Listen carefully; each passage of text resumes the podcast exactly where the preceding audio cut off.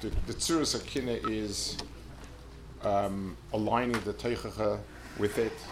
We spoke many years of the Indian of trying to understand everything from the Shirish. It's not new. It's always a pella when people say, how could it be?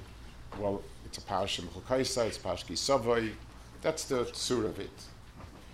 Um, the, I wanted to stop on a different Akuda towards the end. It says, Kumi Dofki, Shavi al Domi.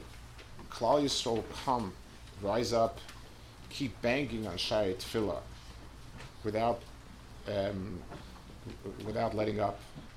Usni ke'oiv me'eretz koilech v'hoimi. Have your voice come. Uh, oiv is someone who brings up a coil from the, the from the Adama.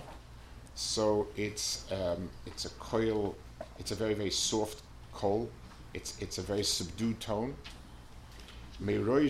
Um,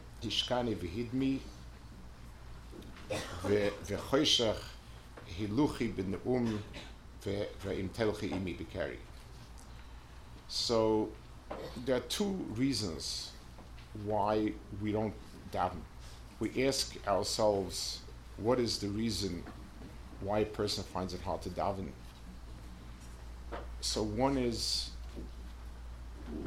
when a person feels taanos, chas shalom, person doesn't feel he needs to be contrite and humble in any way.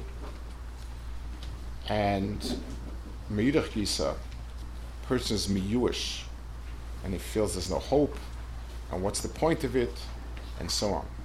Those are the two big ma'akrim for tefillah. One is I don't feel I should be asking for it, and one is what's the point of it?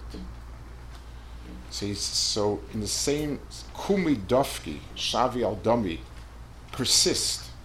That's a certain azaz de kedusha, a certain don't give up. Tefillah, again. But usni ka'oiv me'eretz koilech v'hoimi. Understand who you are and in front of whom you're speaking. Hakadosh Baruch Hu, person does not come with taanos, person doesn't come with demands, person comes with tachnunim. So, in order to daven effectively, one needs the azaz de kedusha of being able to knock again and again. If you knock on a door of a bus of a dumb again and again, and you don't get answered, you get screamed on. At some point, even even the strongest person will give up.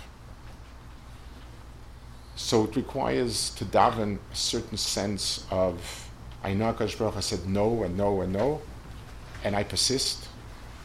And it requires an understanding that you're standing who you are. The chib of both those that's tefillah.